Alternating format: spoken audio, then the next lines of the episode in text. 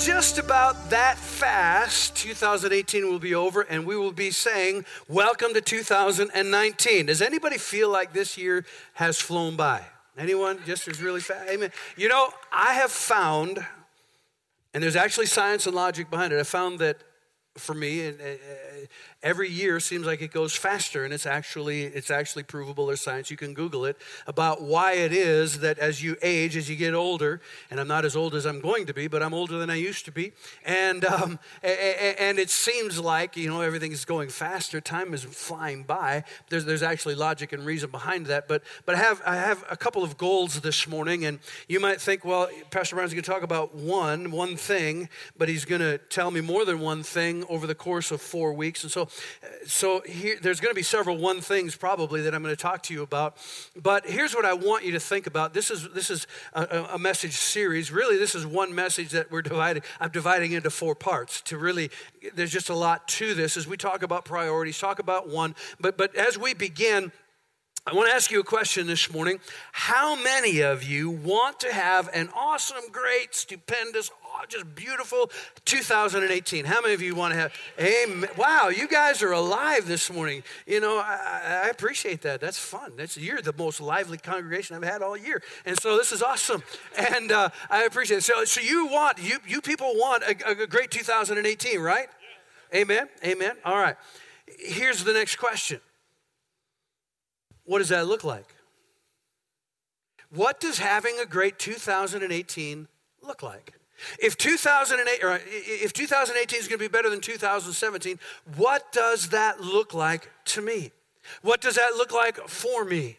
What does it look like for my family, for my career, for my life? What does that look like? Because if you don't know what that looks like, if you haven't considered what that looks like, I can pretty much guarantee you that 2018 is not going to be better than 2017 because there's no, there's not a goal there. There's, there, there's not a, there's nothing there.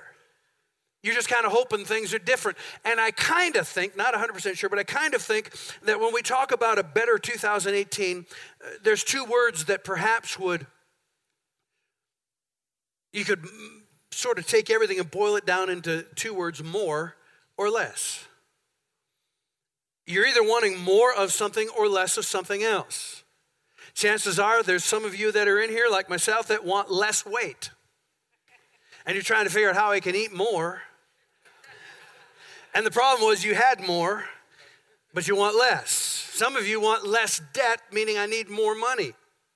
Some of you want more peace, meaning I need less stress in my life. Some of you want more time, more vacation, more this, more that. Others of you want less this, less drama, less whatever. You know, if you want less drama, get off of Facebook. Right there you go. So, anyway, sorry about that. That was not in my notes. That was just bad pastor right there. So, so you want a better 2018. Yes, amen, that's right. I want 2000. But if you don't know what that looks like, if you're not aware of, of what it will take, and actually, if you don't know what a better 2018 looks like, you don't know the steps to take. You really don't. You, you won't know the, the steps to take. And so, in this series that we're calling one uh, really about priorities how do i prioritize my life how do i prioritize all of the things that i have that i'm responsible for how, how do i do that and, and i'm going to share some scripture with you this morning that is, is very common, and we'll talk about some themes. We'll circle back to one particular theme several times in this series. But, but in fact, let's just take the scripture. Most of you, many of you have this, maybe have heard this, I'm sorry. Maybe you have had it on a t shirt, keychain, magnet, something. And, and, and it's a great scripture. It's in the Bible. It's one of those scriptures, though, that I feel like is so common, we, we hear it so often that because we've heard it so much, we just assume we do it. And it, and, and, it starts with a word, a Bible word, a Christian word, a, a church word that we hear so often that we think we have it, and many times we really, really don't. And so I'm going to let you in on something this morning. I'm going to challenge you just a little bit, or a lot a bit. Because after all, this is your first Sunday of 2018. We're going to make it rock. Amen? Amen? So here we go. Proverbs chapter 3 and verse 5 says, Trust in the Lord. How many of you have ever heard that in a church context before? In a lot, never, yeah, exactly. We've heard it so much, we, we think we know what that means, don't we? we? We think we know what it means to trust in the Lord. And as I said, this is a theme that we're going to come back to several times. We're going to talk about it a little bit. And, I have uh, my personal definition of what I think it means to trust in the Lord. But I didn't give you the whole verse because I don't want you to run through it. I don't want you to rush through it. I want you to pause a little bit. I want you to consider it a little bit. I want you to savor it just a little bit because it's so important and so vital to our life and so important to the, the one idea, the one message, the prioritizing of our life. And so he says, Solomon says, trust in what? Trust in the Lord. But he doesn't stop there. And, and I know I've heard people say, well, you know, I'm just trusting the Lord. I'm just trusting the Lord. Well, I, what that's, and I don't know why, whenever I say that, it's got to have a southern accent to it. Just trust in the Lord. You know, just just trust in the big guy upstairs. Yeah, sure, you betcha. There, yeah, just trust in the Lord. There, Jesus, He bless us good. There, that's for the, the Scandinavians and Norwegians. So, trust in the Lord. Trust in the Lord. And we hear that a lot. And we think we do it a lot. But I want to challenge that because he says, trust in the Lord. Notice what he says, trust in the Lord with. Trust in the Lord with all, everybody say all, all. with all your heart. Now, he's not talking about the blood pump in your chest. He's talking about every fiber of your being, deep down at the core, the center, the essence of who you are. Trust in the Lord with all your heart. Not with half your heart, not with a quarter of your heart, not with a little bit of your heart, not with your Sunday heart, not with your church heart, your religious heart, your Christian heart, with your heart. Trust in the Lord with all your heart. What does that look like? What does that mean to trust in the Lord with every fiber, with, with my the core of my being? What does that look like? Tr- here's what it looks like. Trust in the Lord with all your heart. The next phrase, and lean not. Everybody say lean not. Don't lean on your own understanding. Now, what does it look like to trust in the Lord? We hear it in church all the time. We hear it as Christians all the time. We, we, we encourage one another, just keep trusting the Lord. What does that mean? What does it look like? I think it means and looks like the next phrase that Solomon told us and lean not to your own understanding. To trust in the Lord means I'm not going to lean on what I think about it. And I hear this a lot. This is what people say. Well, you know, I just think, and sometimes I just really want to say, I could, I don't care what you just think. I really do. Now, uh, now, sometimes I care. I value opinion. I value their influence. I value that. But sometimes I just don't want to hear it. Well, you know, I just think. And particularly when people are talking about God and, and, and His Word, or when they're just talking about in general, well, I just think, I know that the Bible says this or God says, this, but this is what I think. You've just elevated yourself to God. You just put yourself in front of God. Mm-hmm. And that's generally not that great of a spot to be in. I just kind of help you out here a little. You don't ever want to think you're better or smarter, bigger than God. And so he says, trust in the Lord with all your heart, every fiber of your being. Lean not to your own understanding. The word lean not, it's, it's very, it's, don't prop yourself up against what or upon what you think. Don't, don't use what you think to, to prop yourself up on. Because what you think, how many of you know? You've been here before. Sometimes what you think isn't right. And that stuff you're propping yourself up on gets kicked out from under you, and boom, you're down on the ground. Been there before, amen? If you can't say amen, say oh me. Because we've all been there. So he says, don't lean on your own understanding. Don't prop yourself up by what you think. Don't lean on your own understanding. And, and, and, and so when he says this, and if there's anybody if there's anybody who could lean on their own understanding, who could prop themselves up on what they thought about it, it would have been Solomon. Solomon was the wisest man that lived. He had wisdom and he had knowledge, he had great understanding. And here is the one who is telling you and he's telling me and he's giving us a key of his life. He says, In all my ways, verse 6, in all your ways, acknowledge him in all your ways. That's, that's like with all your heart.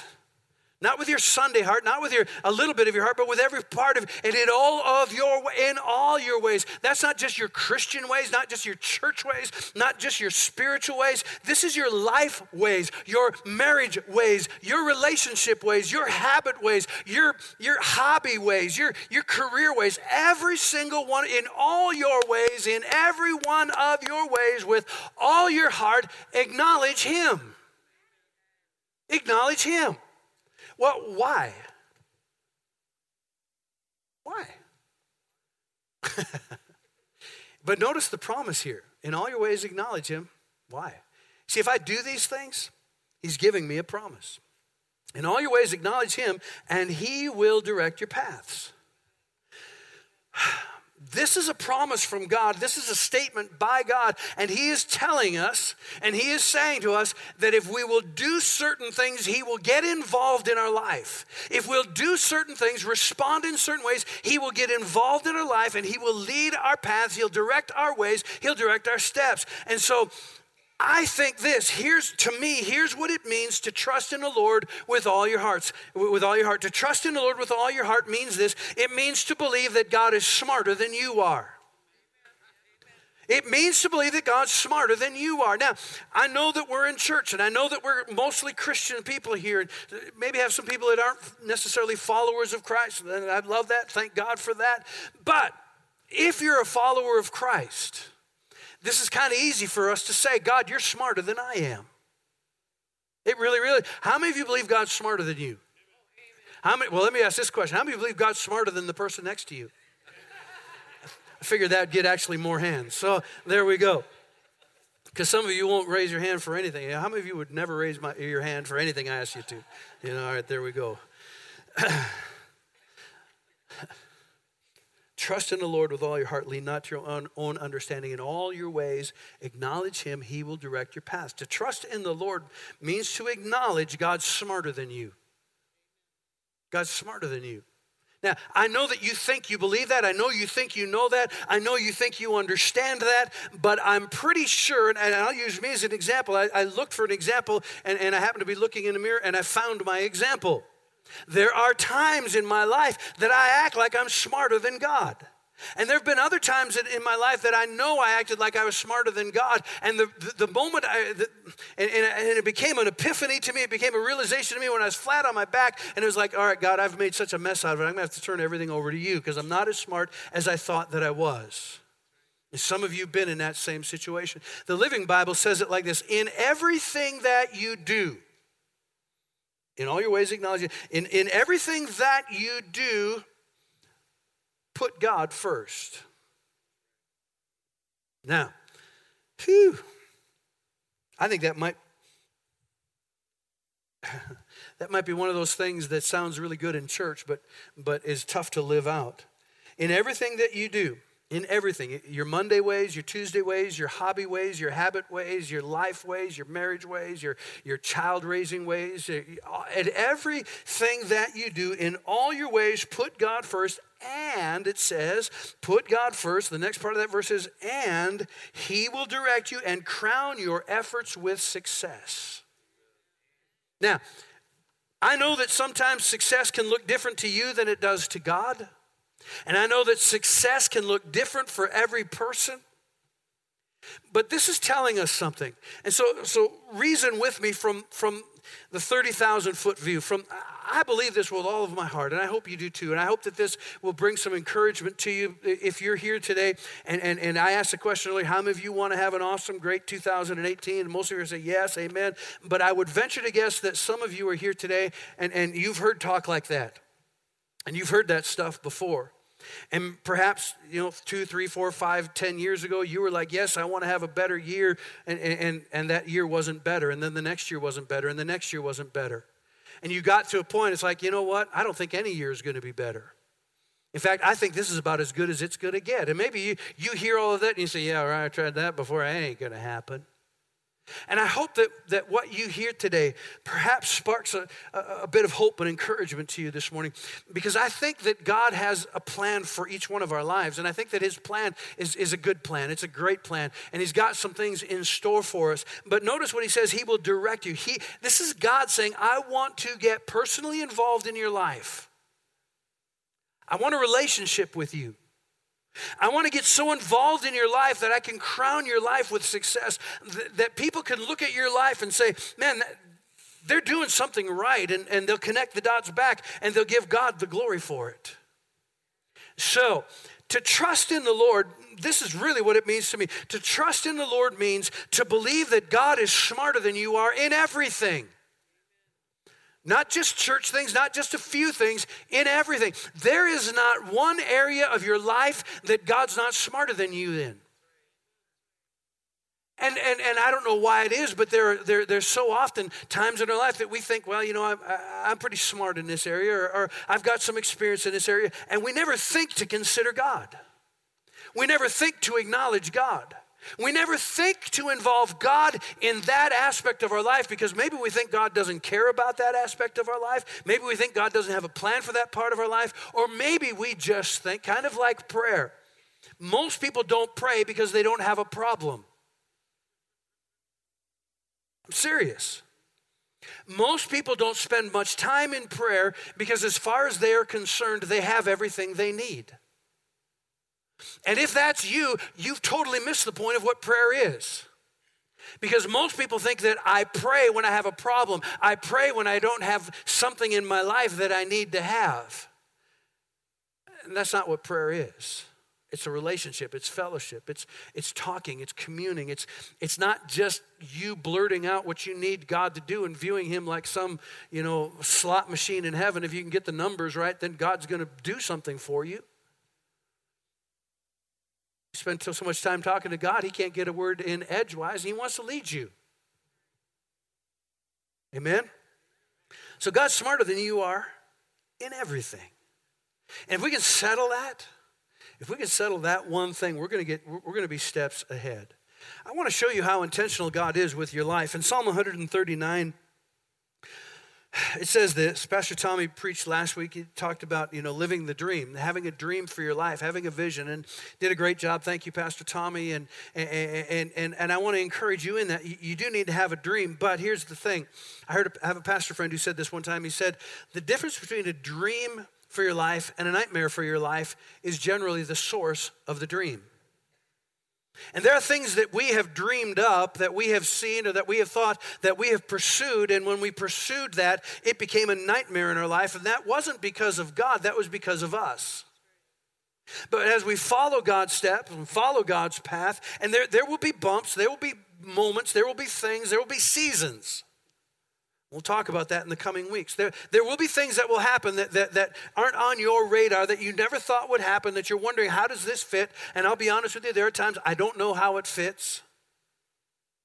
We live in a fallen world, and at times just stuff happens.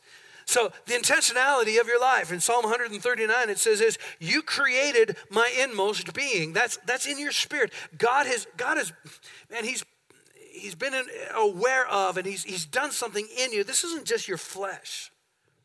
You created my inmost, inmost being. That's your spirit. And, and he says, and I love this phrase, you knit me together in my mother's womb. How many of you, how many of you are, I don't know if this is the right word, knitters? How many of you like to knit or crochet or, or whatever? My mom was a crocheter. She crocheted me a vest. She, she crocheted me a tie. Thanks, mom.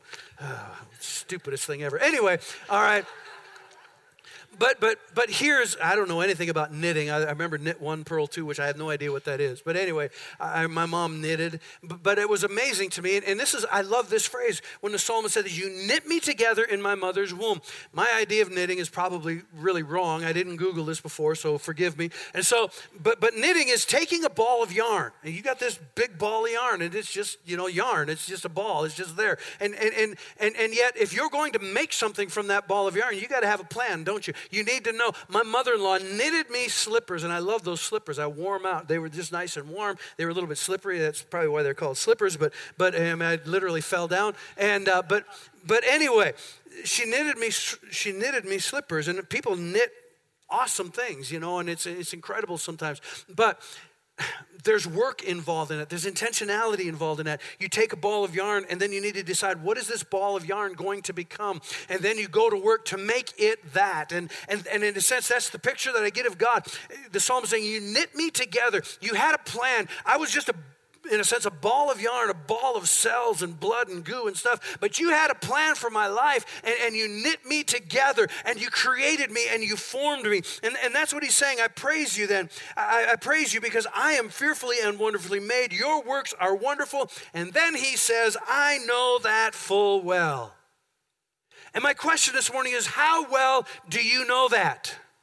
How well do you know that God intentionally formed you? How well do you know that God has a plan for your life? How well aware are you uh, that God was knitting and working and fashioning and forming you together? I have four older brothers. I am the fifth of five boys. We blessed my mom so much. But there's a large gap between me and my next oldest brother. I mean, like about seven years. And I'm pretty sure, although I never, ha- I never asked my parents and I never thought about it and, and, and never really discussed it with them, but I'm pretty sure, not 100% sure, but I'm pretty sure that my mom and dad didn't just one day after six years of, you know, no kids or no babies, just say, you know what we need in this house is another baby. I'm pretty sure they didn't have that discussion. In fact, I'm pretty sure the discussion more like, oh my gosh, I think I'm pregnant. And it's like, how did you get pregnant? Well, you know, I mean, and so anyway, you were there kind of thing. So, so I'm pretty sure that I wasn't planned. I'm pretty sure that I was the oops baby. I'm pretty sure I was the mistake. I, I, I was at the very end. And, and, and, and some of you might think that same thing. Some of you might have even been told that. And some of you might have gone through your life thinking that you really weren't intended and, and that you were a mistake. But can I tell you this morning that in the eyes of God, you're not a mistake. In the eyes of God, He had a plan for your life, and there's a reason that you exist. And while you were in your mother's womb, there was God working in you and knitting you together. And you need to know that God has a plan for your life, and you need to know it well. And if you know that, you need to get to know the one who created you, and the one who planned you, and the one who knit you together so that you can find out. And listen, And I think this is so remarkable, and just, it just makes me, I'm just amazed. Verse 15.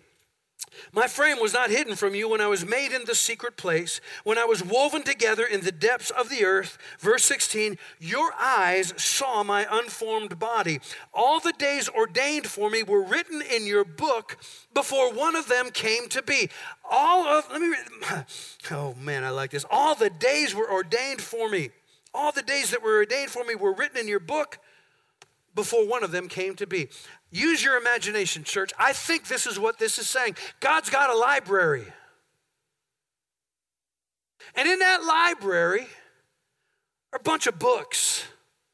Now, this is again, this is, you know, a couple thousand years ago that this was written. We, you know, we would have thumb drives, flash drives, we'd have the cloud, we'd have something. I mean, in the 21st century vernacular.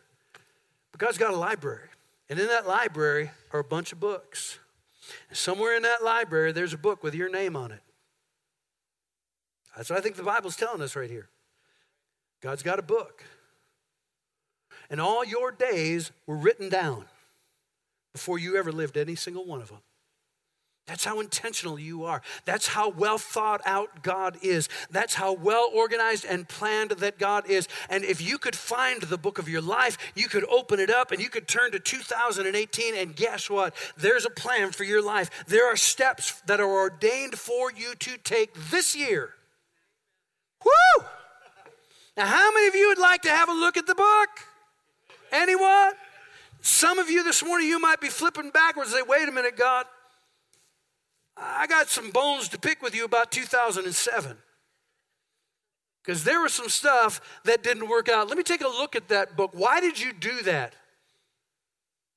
And it may not be that God did it, it might be that we veered off the path.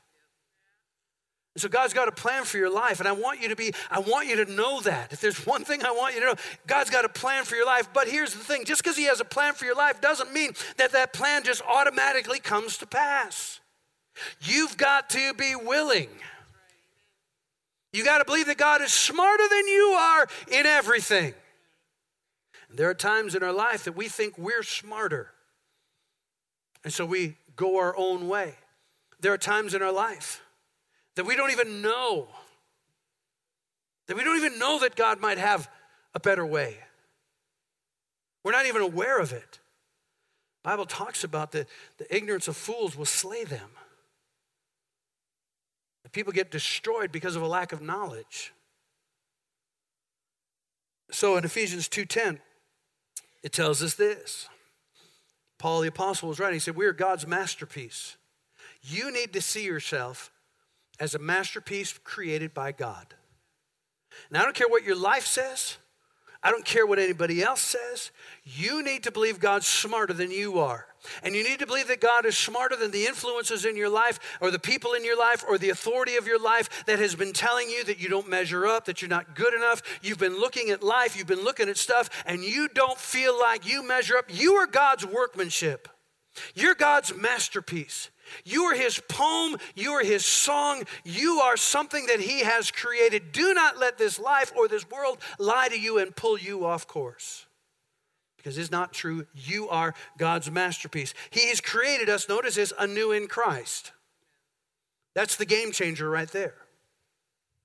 He's created you, He's made you brand new in Christ. Now, in who you are, I want to say in who you used to be.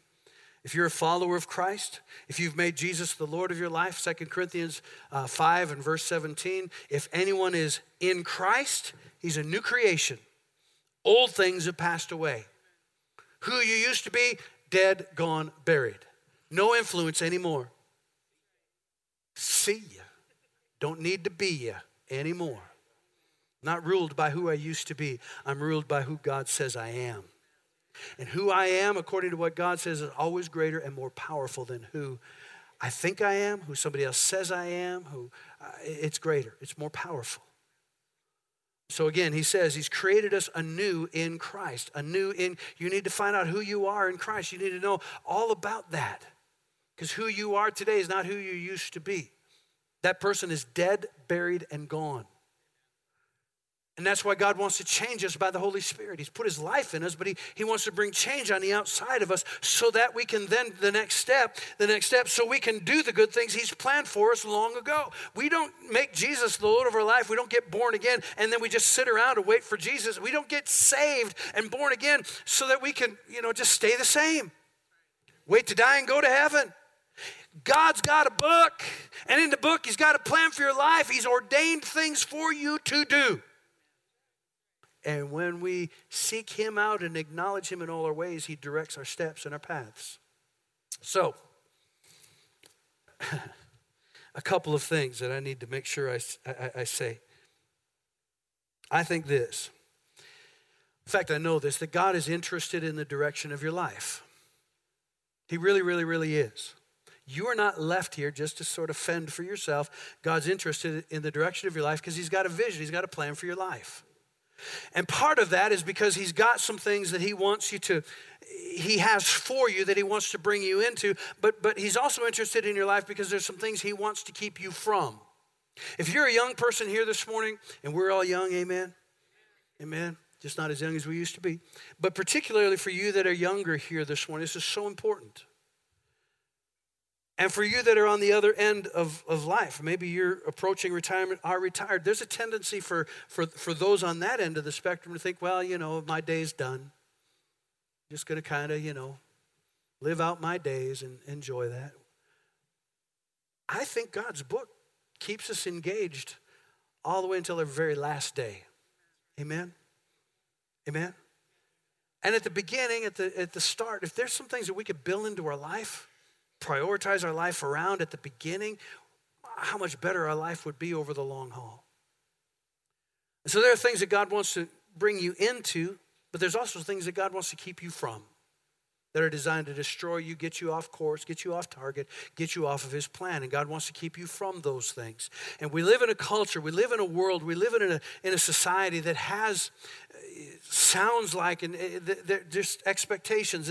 This is how you live your life. This is how you parent. This is how you should do relationship. This is how you should do all of those things. But there are many things in our culture that are just counterintuitive and wrong to the way that god says to do it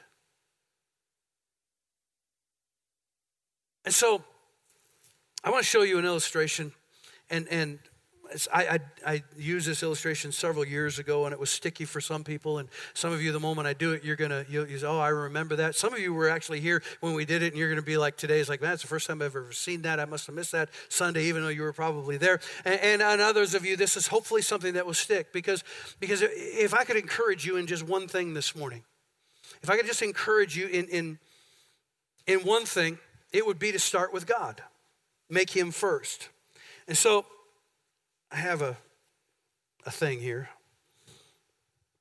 Ooh, it's looking right at me. And so, anyway, how many of you ever buttoned a shirt before? Okay. Actually, less people than I would think. But anyway, if you've ever buttoned a shirt before, and all of you have probably done this a time or two, has anybody ever buttoned the shirt wrong? Is that not irritating? I mean, you're, in a hurry. Your spouse is like, "Come on, let's go! Hurry up! Hurry up! Let's go! Let's go!" And you're like, you know, and, and, and all of a sudden you get to the bottom, and you got an. How many of you ever ended up with an extra button? It's like, what the heck? And you look in the mirror, you look, it's like, oh no. Actually, now, you know, I should say now, but I, you know, shirts that they now have an extra, they have like in case you lose a button or whatever, there's, and there have been, it's fooled me more than once. It's like, oh no, oh, wait a minute. Oh, I, what the heck? It is right, you know, kind of a thing. And, and, and, and actually, I've bypassed the whole process now. I just like a button two buttons, pull the shirt off, put it back on the hanger, put it back on, only got a button like one or two, and it's all good. And, uh, So, and it's time management is what that is. And so, um, but, but if you've ever unbuttoned, if you ever buttoned a shirt wrong, you started with the wrong button. How many of you, if you get the first button wrong, what's, what, what happens to the second button? It's wrong. And when you get to the third button, what's, what about that button? It's wrong, isn't it? And you get to the fourth one, and, and then the fifth one, the sixth one, seventh one, and you get to the very bottom, and then you realize that all of your buttons are Exactly. They're all wrong. And so then what do you have to do? You've got to reverse the wrong. You've got to, you've got to, you got to go work back way up and then you start over. And how many of you know that when you get that first button right, then the second button is, and the third one, fourth one, you get the picture. Pastor Brian, this is so deep. If I could encourage you in one thing today, if I could, if I could ask you to create one priority of your life, start with God. Put God first. Because if you put God first, and that's right to put God first, second one is, is going to be third one. Now, imagine for just a moment that this is your life. This is kind of why some of you young people imagine that this is this is the journey, the path of your life, and and each one of these buttons is five or ten years. And so, if you spent the first five years of your adult uh, adult life on the wrong path financially, on the wrong path relationally, on the, long, on the wrong path in your career or, or any area of your life. If you, you, why spend five or 10 or 15 years going the wrong direction? Now, now some don't know that there's, there's a God that's interested and concerned about their life. I get that. But that's not you today. That's not you today. Listen to what Jesus said in Matthew chapter 6.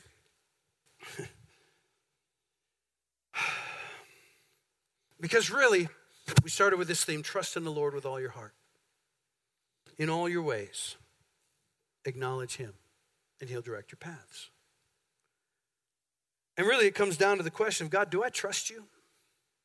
God, do I trust that your way, your path, better than mine?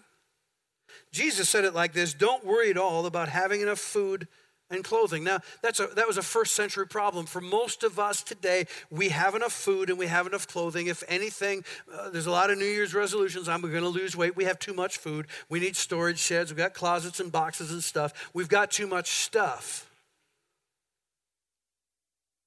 Don't worry at all about having enough food and clothing. Why be like the heathen? That's people who don't have a relationship with God. Why be like the heathen? They take pride in all of these things and they're deeply concerned about them.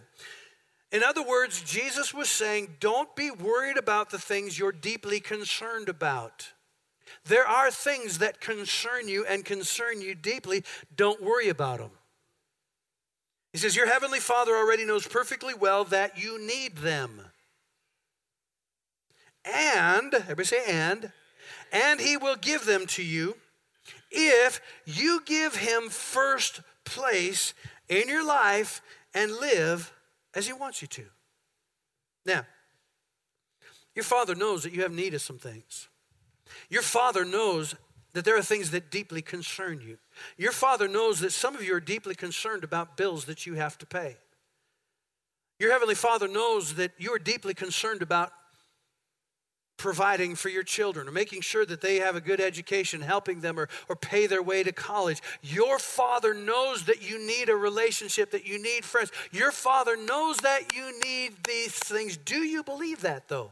Do you believe? Do you really believe that God knows those things? And, and it's one thing to know that, but he tied the Heavenly Father knowing these things to our response to Him. Our response to Him. What did He say? Your Father knows perfectly well that you need these things, and He will give them to you if, if you do, if you give Him first place in your life. What does that look like? First place in His life looks like I'm going to acknowledge you in all my ways my hobby ways, my life ways, my financial ways, my relationship ways. I'm going to involve you in every part of my life. I'm going to seek out your counsel. I'm going to submit my way to your way. He says, if you'll do that, you'll find God providing for you in ways that you would never have known before. So I ask you to bow your heads and to close your eyes this morning. And I want you to consider something because to trust in the Lord means to believe that God is smarter than you are in everything. And our tendency is to trust the Lord with eternal things, with God things. But a lot of those things are things that we don't really have any control over. And I don't think that this, in fact, I know that this is not trusting Him in things that we don't have any choice about or that we don't have any control over. The challenge is to trust Him in the things that we do have control over. The challenge is to trust Him in the things that we think that we know about, the things that we think we have experience about. The challenge is to trust Him there. And I want to ask you this question this morning Have you ever, really ever considered in tr- letting God control the areas that you have control of? Want you to wrestle with that this week. Hallelujah. Thank you, Lord. As you're praying this morning, if you're here this morning and you've never if you've never asked Jesus to come into your life, you've never invited him in that leadership role in, in, in your life. And, and the Apostle Paul said it like this He said that if we believe in our heart that God raised Jesus from the dead and confess with our mouth that he is Lord, then we will be saved. Jesus said you need to be born again. And that's we were talking about that earlier that being born or made anew in Christ and that's that's really what that means and it's a, it's a proposition of faith. It's a transaction of faith. So if you're here this morning, you've never surrendered, you've never given your life to Christ and you want to start anew and fresh with Jesus. I want to lead you in a very simple prayer. A very simple prayer that you're placing your trust in Christ and trusting Him with your life. If you're here today and say, Pastor, I want to be born again, I want to make Jesus the Lord of my life. If that's you, would you just hold your hand up real high this morning? Just hold your hand and say, Pastor, that's me. Just, just please, nobody looking around. Just hold your. Yes, sir. Thank you. Anyone else this morning? Don't be afraid of this moment. Anyone else? Just hold your hand up real high. Yes, sir. Thank you. Anyone else? Yes, thank you, ma'am. Thank you, ma'am. Thank you. All right, you can put your hands down. I want you to pray this prayer with me. Heavenly Father, I come to you today in the name of Jesus. I give you my life. I believe today you have a plan for my life. I surrender this life and my eternity to you. I believe that you died for me. I believe that you rose again. I believe you're alive. And I declare today, Jesus, you're my Lord and Savior.